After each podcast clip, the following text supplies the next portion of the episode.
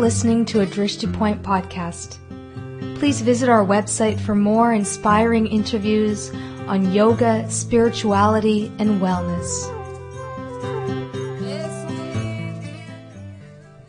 Today, my guest is Denise Johnson. She's a medium clairvoyant uh, that resides currently um, on Salt Spring Island. And she's recently read, uh, written a book called How to Win the Lottery, and I believe she has another book um, that's up and coming. And uh, we're going to talk to Denise today about her spiritual path as a medium and her connection with a master who's passed on by the name of Chogyam Trungpa Rinpoche. So, Denise, I've read your uh, book, How to Win the Lottery. Let's tell the audience how you began your spiritual journey. When looking back, when do you think that was? Okay, thanks, Lauren, and thank you uh, for having me on the show today. Hello to everybody. My pleasure. There's been, I would say, phases in my life where it kind of erupted and then took a back seat and then erupted. I remember as a little child feeling very, very connected um, to that that couldn't be seen or even within myself, and then, you know, going through teenage years and things like this. Um, but then things really came to a head for me. It would have been the year that I was 28. I'm now 42. Um, and it was a series of dreams about Chogyam Trungpa, who I didn't know at that time. I didn't have any idea who it was, who really, really uh, came into my mind. Uh, the dreams were so surprising, and I would have to say that that was a major catalyst uh, to send me searching. Hmm. Um, what do you think that meant?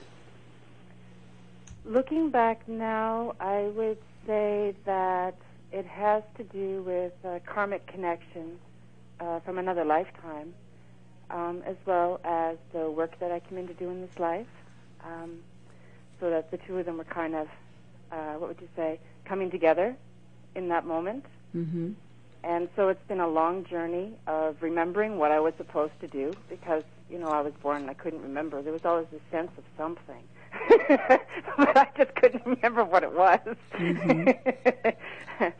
so I would say that um, with those dreams from from from Trungpa, um, as confusing as they were, that was part of what set the whole ball rolling for me. Trying to figure this out, you know, why? What did this mean?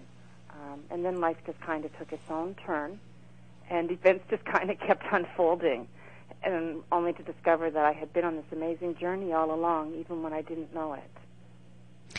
You know, um, often in spiritual um, teachings or spiritual talks, people talk about not remembering. Um, do you think that at some point we will remember? Yeah, you know, I've thought about that a lot. Mm-hmm. Um, and what I keep coming back to, what keeps coming back to me is the analogy of the lotus rising out of the mud. To the point where I'm actually getting to the place within myself. Um, I guess this would have to do with self forgiveness about forgetting. That when we're born, we do forget. And so part of our journey is waking up to the essence of spirit within the confusion of our ordinary life, that that's all part of it.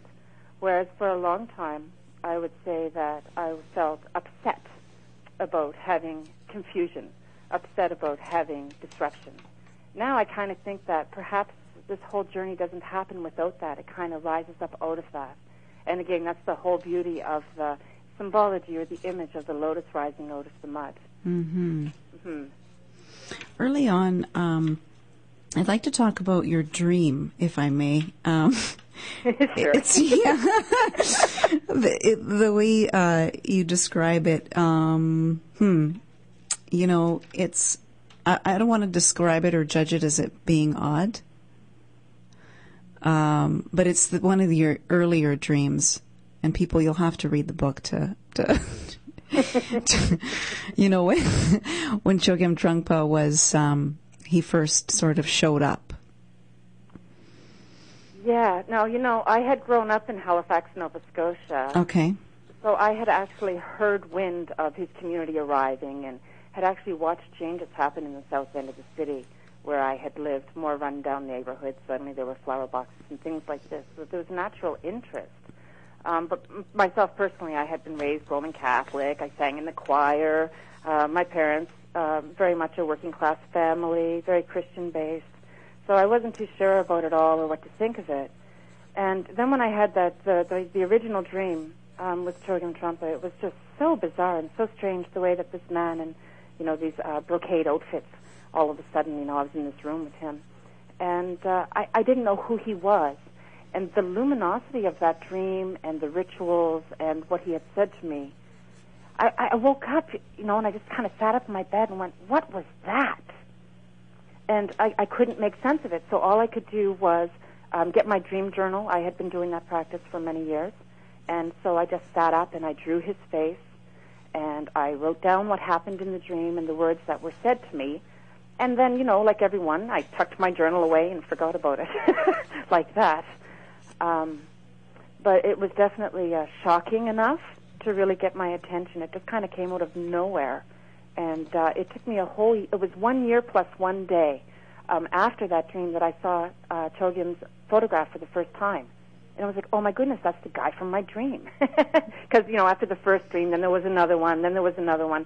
You know, I still get them. They're not as frequent as what they were in those early days.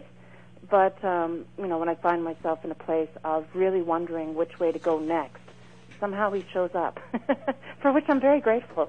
Um, but like the first time, I would say that the dream was more upsetting for me. It didn't make sense. I couldn't piece it together in my waking reality. But now looking back, I'd say, well, I guess that's what had to happen in order to get my attention. I see. Yeah, because it, it, it, it is quite, and I think now that when I think about this lineage, that's what he'll do. He'll do something kind of out of the ordinary. I've never met the man, but uh, it seems like he does things out of the ordinary to get your attention. Would you say? I would have to agree with that, yeah. And I would say that through the years, the dreams have been no less shocking. but he continually sort of, as I read through your book, he, um, you know, showed up in different ways. Like I know that you've mentioned that, you know, the first elementary school that you attended, that it was the first Shambhala school that was founded by him. yeah. And um, let's see, the area where my mother was born in Cape Breton Mhm. is where they placed the monastery where Pema Chodron um, now resides. Right. Um, my my uh, second son, he was born on the anniversary of uh, Chogyam's parinirvana, his death, in the same city, even though I didn't live there. Uh, Merrick happened to be born there on that day. Um, let's see. Oh, it just goes on and on and on. It's really tremendous. Um, through my daily life, you know, not knowing anything, I end up running into his close students, and they'll all share a little piece of who he was as a person with me. Um, books of his show up at my, uh, at, you know, at my place, at my door, even um, at the boat, without me looking for them.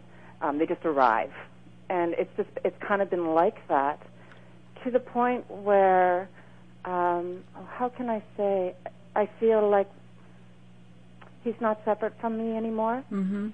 That um, that he's right inside inside of me. Although there's still so much for me to learn, uh, I don't feel that he's outside of me anymore the way that I did when the dreams first started happening.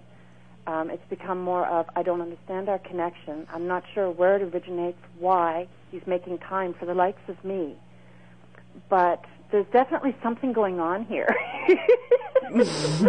he's always around me in the strangest places, um, in the strangest circumstances. There he is. And now I'm having a similar experience. He has an incarnation um, that's in Tibet. I believe he's 21 now. And um, I'm having same sort, similar experiences with his incarnation, where I'm running into all these connections with him. So, um, and I recently sent a copy of the book off to him to Tibet. I hear it's on its way. So that was kind of like uh, coming full circle, if you will, from a stranger in dream time to writing a book about it to being able to somehow get that book to find its way to him in Tibet um, as the incarnation. So that's been a, a highlight of this year for me. Yeah, um, I'd like to continue talking about Chogyam a little bit later, and, as well as your book. But let's, well, actually, let's talk about how uh, the whole uh, mediumship came about. Was that before Chogyam Trungpa Rinpoche, or was he the person that showed you this is the gift? Ah, let's see. Um, I didn't realize that I had been very clairvoyant throughout my life. Um, you know, when you're born like that, you don't understand that not everybody's seeing or hearing what you are. Mm-hmm. And then there was a point in my life where I was worried that maybe I was schizophrenic because why was I hearing all these like this voice? And Mm. that you know you hear talk about oh if you're hearing voices it's schizophrenia. And so then that was a big concern for me, especially the years when I was a single mother. So I never said a word about it. Um, I remember going for psychic readings and seeing uh, one medium in particular, and they would all look at me and say, "Well, geez, you know, you're totally clairvoyant. You're a medium." Um, and also, uh, think going. I did one evening at the Spiritualist Church in Halifax, Nova Scotia, and the medium came over and spoke to me. And you know, it, it didn't really resonate with me at that time. I thought it was all kind of flaky and weird, actually. and um, it really came through to, to pass with the um, getting the cancer, um, spending the time in the coma, having the near-death experience, meeting the beings in the white light that I was hearing, and going, "What? This is a voice I've been hearing all my life." And they're like, "Yeah, we know. You were supposed to start doing this when you were 18." And I was like, "I was." And so that was a real um, shake-up, if you will. So that when it was uh, asked of me, you know, well, this is what you come in to do, and they showed me doing the readings. Um, you know, are you going to do this for people or not? Do you want to try? And I was like, well, of course I do. And I found myself back in my body and living against all odds. But I would say that um, the first person showed up for reading three hours after uh, a three and a half month hospital stay. And they showed up at an anonymous location and had traveled from another area of remote BC. And when I saw them at the door, I was still in my hospital gown, you know, very weak. And I just knew it was like, well, this is beyond me. The contract that I made was real. Um, it wasn't hallucinations. It all really happened. That's how this person found me. So I don't know how this reading's going to work. I don't know what's going to happen. But somehow there's a deck of cards here. The person's here. So I'm just going to sit down and see what happens. So it was a, a moment of a lot of trust. And, you know, somehow it all worked out. And she seemed to get the messages that helped her. And, um, you know, my, my common experience as a medium is that afterwards I don't really remember the messages. Uh, it just kind of flows through me in the moment. So I was kind of surprised that she was so uplifted and felt so happy because it hadn't made much sense to me, and I wasn't really sure what we had talked about. and then, you know, it's just been like that, and someone has shown up every day since. I mean, I live on the ocean. It's kind of an amazing um, experience how it all happens. And um, so I guess it would say that I was born this way and didn't know it. I was extremely frightened and resistant to my path. And through the grace of many angelic beings in this universe, I was blessed with an experience of grace that some people would think was horrific. Through that, the confusion about who I was and why I was here got burned away. And now I'm very, um, what's the word, overjoyed, grateful, humbled um, to be able to be a medium, to be able to help people in this capacity. Yeah. Now, um, how did that first lady find you? I don't know. You don't know. I don't know. I don't know how anybody finds me. and we've experimented. We've taken the boat from one area where the word has gotten out and traveled the coast of BC and just randomly show up. Um, well, one place was the city of Victoria, right? And just see what's going to happen. And it usually takes about three days. And then somebody will show up. Um, even um, like an experience now in other places, somehow um, rowboats, other sailboats, kayaks um, will show up at our boat looking for a reading. How did they find me? I don't know. so um, the Well- whole thing has been kind of mysterious. Right. I mean, and I can understand that because at this point, you know, people find you through word of mouth, perhaps having kind of like, you know, you know, having a conversation with someone, you know, and having, you know, and them just briefly mentioning it and all that. Right. Yeah. But that first one remains a mystery to you? It's a total mystery to me, but it ties into another great m- mystery that we had that's not separate that I would love to share with you. Um, was when I was in the hospital um, and I went into the coma, they had me on life support in a separate room, and they eventually put me in the room where they put people that are preparing um, to die. So, you know, they kind of shipped me off there, and they contacted uh, my husband, Rory, to say, you know, it's not looking good, the uh, vital organs aren't starting again, and you should contact the Cancer Society for grief counseling for you and your and your family. Um, something's gone terribly wrong, and we don't think she's going to make it. Now, at that time, we had just arrived on this coast. We were on Quadra Island. We just moved aboard the boat. We had completely torn it apart. It was in renovation. And we had nothing. And so somebody loaned Rory a cell phone, one of the, and their older phone that you could get the top-up cards from TELUS, you know, $10 top-up card. And he was using that to contact me because I was in the hospital in Campbell River, and he was with the children on Quadra Island, okay?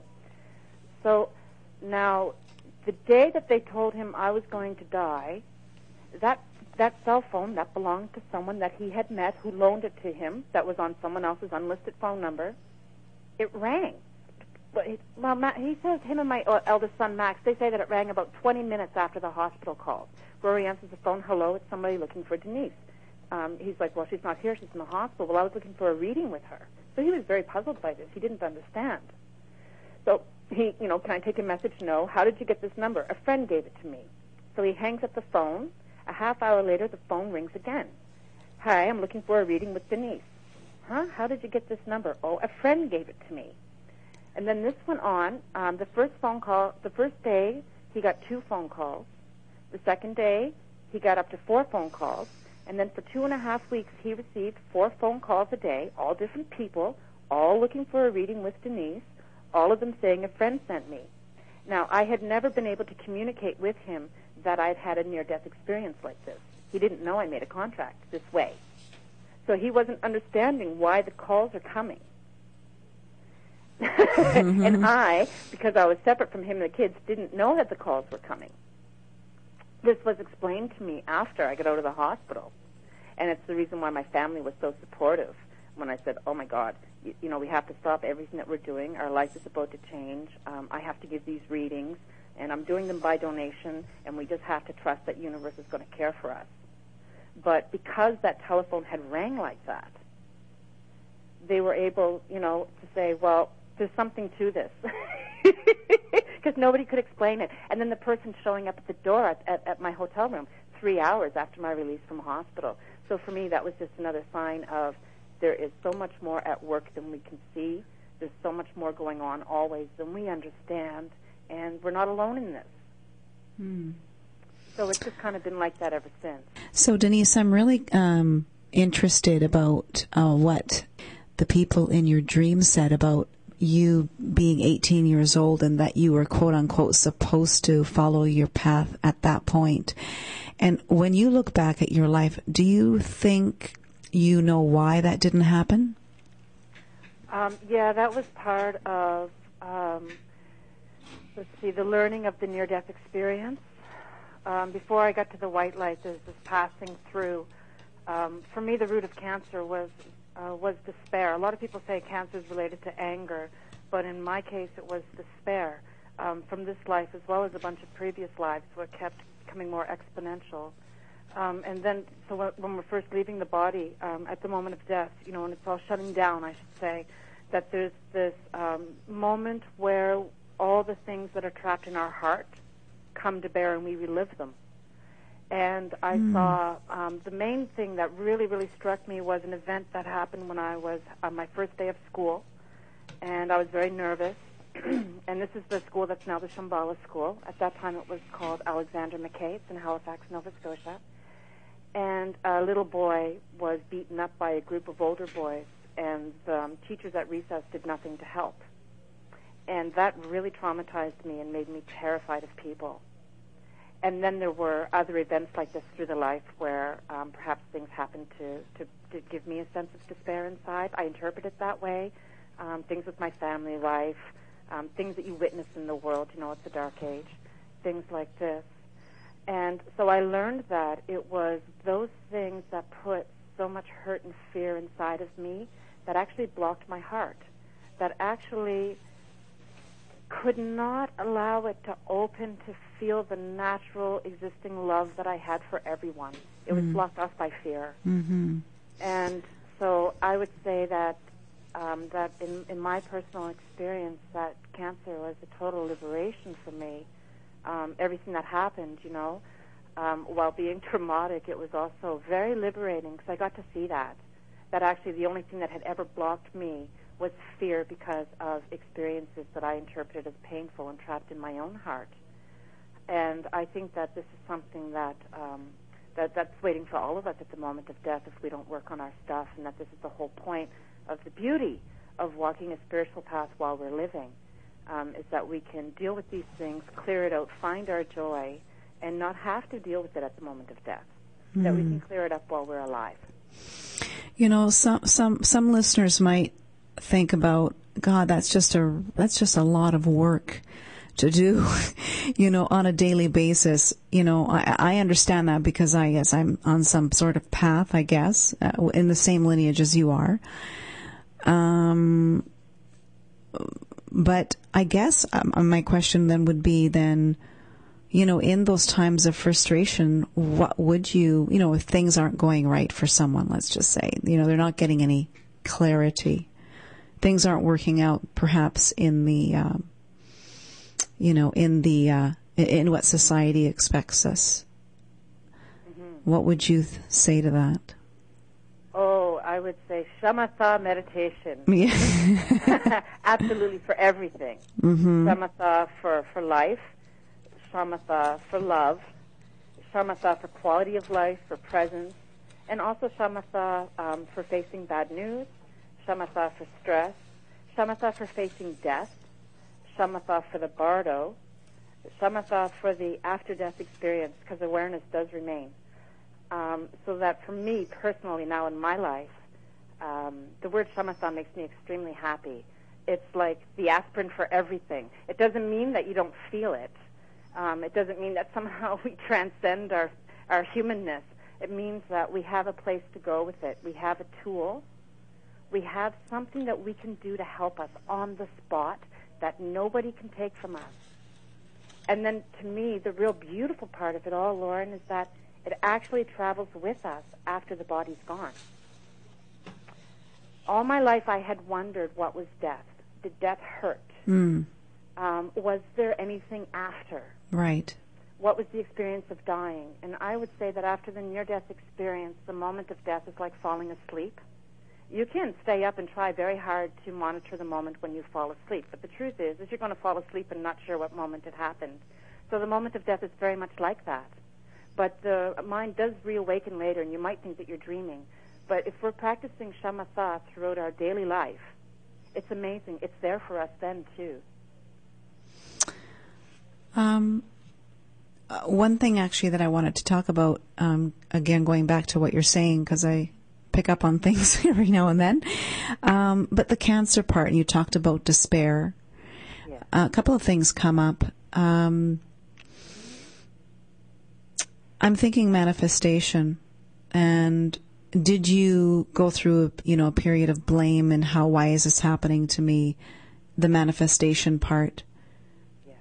Oh, Lauren, thank you so much for asking me that. This is a point that I really hope to get this message out there with anyone okay. that has cancer or, or, that loves somebody with cancer. Yes. Or is worried about cancer. Mm-hmm. Um, through all of that, I would have to say that many of the New Age philosophies and ideas to deal with sickness yes. left me in a very self-punishing place of, I obviously can't deal with my anger to get rid of this. Right. And I have since talked with many, many cancer people, different stages of it, mm-hmm. and they've all told me the same thing. This is what I'm getting at. I'm glad that you brought that part up. thank you. I feel like this is so important. Mm-hmm. And so naturally, when I got out of the hospital, my main concern was, geez, I better get the root of this anger out of me or it's going to come back. Right. That led me to a Tibetan monk that's living in Courtenay um, at the Sherab Chamma Ling Center. His name is Geshe Yongdong, mm-hmm. and he studied at the Dalai Lama's monastery. So Geshe happened to be visiting and giving a teaching on Quadra Island, and I went to see him. And I asked him, please, what do I have to do to get this anger out of me so that I don't get the cancer again? Mm-hmm. And he looked at me with such love and, and compassion, mm-hmm. and he said, well, what makes you think that the roots of it are in this life? Oh, really? And I said, well, everything I read tells me it's anger. Right. Said, actually, and he said, the roots of this will go back so far that it's pointless to even see where the seeds were first planted. Mm-hmm. The fruitioning happened in this life, so just be happy that you've cleared it. And that for me was like a get out of jail free card. It was the first thing that I heard that didn't make me punish myself more or feel even more hopelessness and despair Mm. that I couldn't fix it, that I was somehow so flawed. And I mean, even to this day, I have people that will show up for readings and say, "Well, how can you be doing this work? You obviously have unresolved anger. You're a cancer, you know, you, you've had cancer." and I just laugh, and then I remember Geshe-La's words to me, and I'll say, "What makes you think the roots of it originate in this life?" um, so I would say that in the end, um, it's led me to this place of thinking of the word dharma, and dharma is truth. And then that sent me to things I was heard in my childhood. You know how the truth shall set us free. Mm-hmm. So I would say that anything that is a false dharma or that is untrue, when we go to use it at a time of great turmoil and suffering, it will give us more suffering. The truth shall set us free. So if we're suffering and we hear the truth of something, it is an immediate alleviation to suffering. So all those self-help books, all those new ways of looking at cancer made me suffer more. When I heard what made you think the roots of it are in this life, I was completely set free. And yeah, Yeah, no, go ahead. So important. yes. Well, uh, you know, in uh, um, what would you say to someone? Hmm, uh, in an ideal world, let me rephrase this. In an ideal world, uh, have now that you've gone uh, through cancer, um, what would you what would you love to change in the way we're dealing with cancer? I would love to see uh, more recognition um, for the metabolic food therapy as it was given to me through the healer Adam Huber. I would like to see people um, not look for the roots of self punishment and blame for the cancer. Um, and I would also like this understanding um, of, well, it's a consciousness. So, you know, you have a consciousness inside your body. How are you going to communicate and relate with it? That it's not a bad experience. That if you get cancer, you're not flawed. You're not less than. You, you haven't done something wrong to be punished. More like it's a, um, an epidemic in our time, in that many people will experience it. And how do we have the most compassion for the whole situation? How do we move past self blame and a sense of futility and fear? But to say, actually, I can welcome all experience into my life. That there's something in this for me to learn. This is going to make me a more well rounded individual. Mm-hmm. And how do I use this in a proactive way rather than feeling, why did this happen to me? Or, you know, I'm so screwed that I can't fix it, or any of these sorts of things. Mm-hmm. Yeah. Very beautiful. Uh, I just want to read a little portion of your book where you say, The gift of the pain was the white noise it produced was louder than the noise of my mind's discursive thinking, including other small pains in the body. For the first time in my life, I could not hear myself think. It was incredible. and to me, when I was reading that, I thought, oh my gosh, you know, just to turn the mind off. It was really amazing. Yes. mhm. It was really amazing. Now, I had to have an organ taken out of my body with no follow-up pain medication um, to hit that state. Uh, I'm hoping that perhaps other people could find it on a meditation retreat. Not have to go so severe. Okay. Um, but that, you know, that even questions our notion of pain and how we take a look at pain. How do we relate with pain? That pain in and of itself is not a bad thing. Actually, it can be used as a tool for liberation. So that in the end, all these things that happened, that so many people would say, oh, that's awful. Please, God, may that never happen to me. I would say, it was the best amazing thing that's ever happened in my life. It was filled with grace. I've learned so much, and I actually got to experience a quiet mind. Now, I went to Geshe-La again, Geshe Yongdong about this, because an interesting thing happened, and that was as my life force increased in my body, the discursive thinking in my mind also increased exponentially. So that many people out there would say, oh God, I can't get my mind to shut up, it's terrible. I would say, oh, that means that you have a lot of life force. because as the life force wanes, it gets quieter and quieter. So don't think of it as a terrible thing. Actually, it's a sign of vitality, right? Your your own life force. Um, and then it's how do we harness it? Um, so that all these things, you know, that, that could be seen as bad, actually for me, they were really wonderful. And the pain also, and the spaciousness of mind that's under all the noise of our talk. So um, I went to see Geshe Yongdong, and I said to him, you know, I feel like Alice sliding down the hole, going down that well, because as I'm getting stronger, my mind is getting louder and busier and busier, and I'm losing the quietness, and I can't make it stop. So I could literally hear my fingernails screeching on the sides sides of the wall uh, of the well because I didn't want to slide back down into the hole of my discursive thinking. Mm-hmm.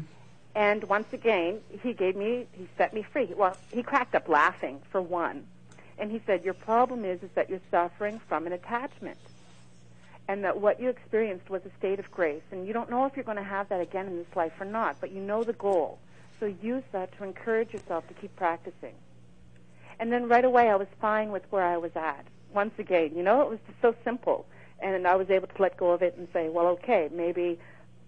you know, this is what this is why I'm practicing to reach this state, and maybe it will happen and maybe it won't. But if I keep practicing, it's still good for my daily life. It, it is going to be of benefit regardless. Mm-hmm. So letting go of the attachment to the state was difficult. Right. Tell me something in your um, in your thoughts. Um, can someone be too aware? And what I mean by that is when we have like a high level of awareness, there usually that usually brings up a lot of suffering because they might notice um, things, you know, that might uh, be bothersome to them. So when you're on the spiritual journey, you're trying to work things through. Uh, before the day that we pass on to the next dimension, is there a point where you think we become too aware? I think there's a point where we get too involved in our head and mm. too analytical, mm-hmm. and that's um, even a big danger of meditational experiences, uh, spiritual experiences. That right. we try to hang on to it and overanalyze. Right. I really like what Trungpa Rinpoche had to say about that. Mm-hmm. Um, that um, if you're still having any degree of self-awareness, yes, you're still caught in the thinking mind. That you're, you're that you're not embodying pure awareness yet because when that moment of pure awareness comes, mm-hmm. you lose all sense of yourself as a perceiver. And I would say that that was the state that I had um, after the hysterectomy um, with the pain. Was that there was there was just uh, no the, it, the pain just blotted out everything, so that there was no distinction of me. There was just this white noise and this quiet. Um, and again, I haven't experienced that since. You know, it lasted for three and a half weeks, and uh, now it's gone. And uh, so I take that as a sign of oh, life force is returning. But um, yeah, I think that if we're thinking about it, then we're not actually really there. That we've fallen back into the trap of our analytical process. Mm-hmm. Quote by Chogyam Trungpa Rinpoche and Denise, if you could, if you would comment uh, uh after I uh, say it. There is no other way of attaining basic sanity than the practice of meditation. Absolutely none. The evidence for that is that for 2,500 years since the time of the Buddha, down through the lineage of enlightened teachers from generation to generation, people have gained liberation through the practice of meditation. This is not a myth. It's reality. It actually did exist. It does exist. It did work. It did happen. It does work. But without the practice of meditation, there is no way. Wow, I love that. I, I would have to agree that in my own life, mm-hmm. that, that has certainly rung true. There's a definitive moment of before I began practicing meditation and then the journey after. And that you can actually see the line between, you know, before and after. And I also noticed too that, um, for example, with the readings, um, that right away you can tell who practices meditation regularly and who doesn't. Mm. It, it becomes very apparent just sitting with them um, by the ability to take in information, um, the way that, that their water, um, that their body feels to me. It feels like there's cool water that runs through the body as they're receiving the Mm-hmm. information. Um, that that uh, there's less distractive movement um, less eye movement, less body movement, that they sit very still and listen and absorb it. So that that was like another area where I would have to agree. And then I really saw it when I was in the hospital because, you know, I spent over three months in there and met all kinds of people. And um, it was the evening janitor that was a meditation practitioner. And we just kind of like noticed each other right away. So it was very natural to start talking. And after that, he began to visit me every single evening. And it was really amazing. Um, and I felt that, you know, to be sitting in the hallway or in the lounge to be so sick and to be seen practicing meditation was kind of like the only thing that I could give to everybody in there. And even now, ever since I've come back from the hospital, the one thing that I say to my three children always is, you know, it's not about what material things I can leave you when I die. Actually, the only thing of any value that I have to give you is the sitting instructions. Mm. That's all I have. Mm-hmm. Nothing else will go go with you after you die. Everything else will remain the instructions, if you practice and plant them in the ordinary mind stream, will be there for us. We, as I thought, right, that it actually it, it transcends this life, and that there's nothing else I can give my children that will do that. So I would agree very much with Trungpa Rinpoche's quote and say that in my own life, through my personal experience, that has definitely rung true for me. Um, as a medium, what do you think you've learned the most? Oh, that I don't know anything. My job every day is to sit and channel messages on things that I either didn't believe in or that I had opposing opinions to. And it really showed me how opinionated I was. That I thought I knew all these things, mm-hmm. but actually it was diluted opinion based on my senses and my life experiences and my own attitudes and ideas. Um, the readings every single day, it just shows me that I, I don't know anything.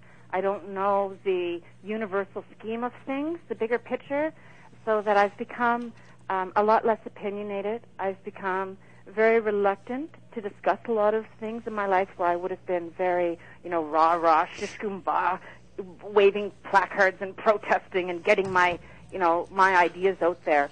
Now I think really I don't know what I'm what I'm doing. I don't know what I'm talking about. I don't know the truth. And so I choose to just sit and be quiet a whole lot more, which is a radical change for me. Mm. um, how has uh, this lineage um, affected your life? And if you could describe the lineage in one word, what, how would you describe it? Compassionate. Mm-hmm. When I think about well, you know, that was that first dream that I had with Chogyam Trungpa. He said, you know, don't respect me, respect the lineage, the fact that it has been done in this way, the same way, in an unbroken chain for so long. To be part of that is an honor and a gift. And at that time, I didn't know what the word lineage meant. Now, um, after these years and, you know, study and research and reading on the internet and all these things, I would have to say that the compassion of those individuals to practice meditation their whole life, but then to preserve the instructions the exact same way that um, that the Buddha gave them, you know, and and to actually devote their whole life to keep it uncorrupted. That to me is the most compassionate thing ever. The fact that I could receive those instructions and have them through the time of such great turmoil and difficulty, pain in my life, that I had a place to go with it, and that it actually worked, um, that it actually helped me um, yeah, so compassion. okay. And if there's any um, thing else that you'd like to share with our listeners. Thank you, Lauren. Um, I would like to share that um, death is not an end to itself, that awareness does remain. When the body falls away, we are left with our bare awareness. Um, and it's much like dreaming, um, you know, the way that we wake up in a dream and it seems very real. Uh, the um, experience of dying is very much like that, um, so that we are left with our own mind, and therefore we do have a responsibility to it, to learn about it, to understand it, and to work with it.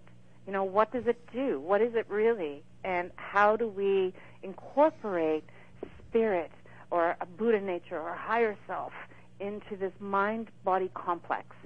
Huh? That that's our bigger journey.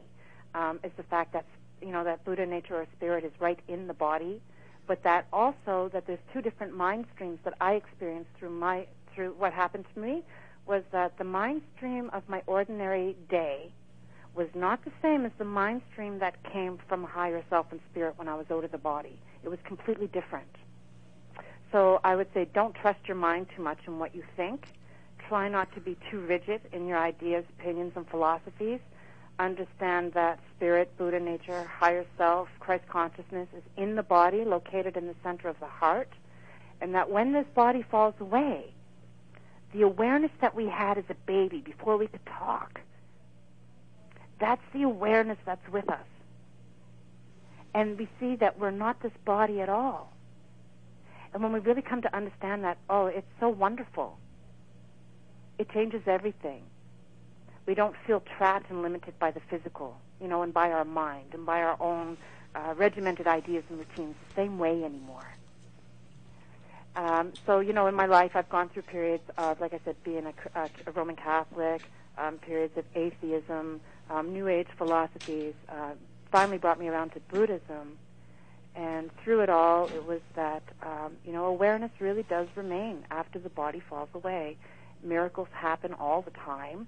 And that there really are angels and loving beings, but we have to pray and ask them to intervene on our behalf because Earth is a free will zone. So if we don't use our free will to ask them to intervene for us, they can't, no matter how much they want to. And then last and not least, definitely not, not least, is um, it's hard for an ordinary mind to fathom the depth and love and the loyalty and dedication of a real spiritual master. And that if we receive such a blessing to connect with one in our life, we should be so grateful. Hmm. Well, thank you. Um, it's been an absolute pleasure having you on the show. You're a beautiful speaker. And um, it's been a pleasure also knowing you in the time that I have. Lauren, it's totally been my delight. And always, I really love speaking with you. Thank you so much for this time today. And thank you to everyone that's been listening. Thank you, Denise. So Denise's website is www.oceanofclarity.com. And uh, that's where you can contact her for either a reading or even a copy of uh, her book. It's an absolute ins- inspiration and it's uh, an, a great idea if you want to gift someone with this book. There's a lot of insight and just about everyday living and how to how we appreciate our lives.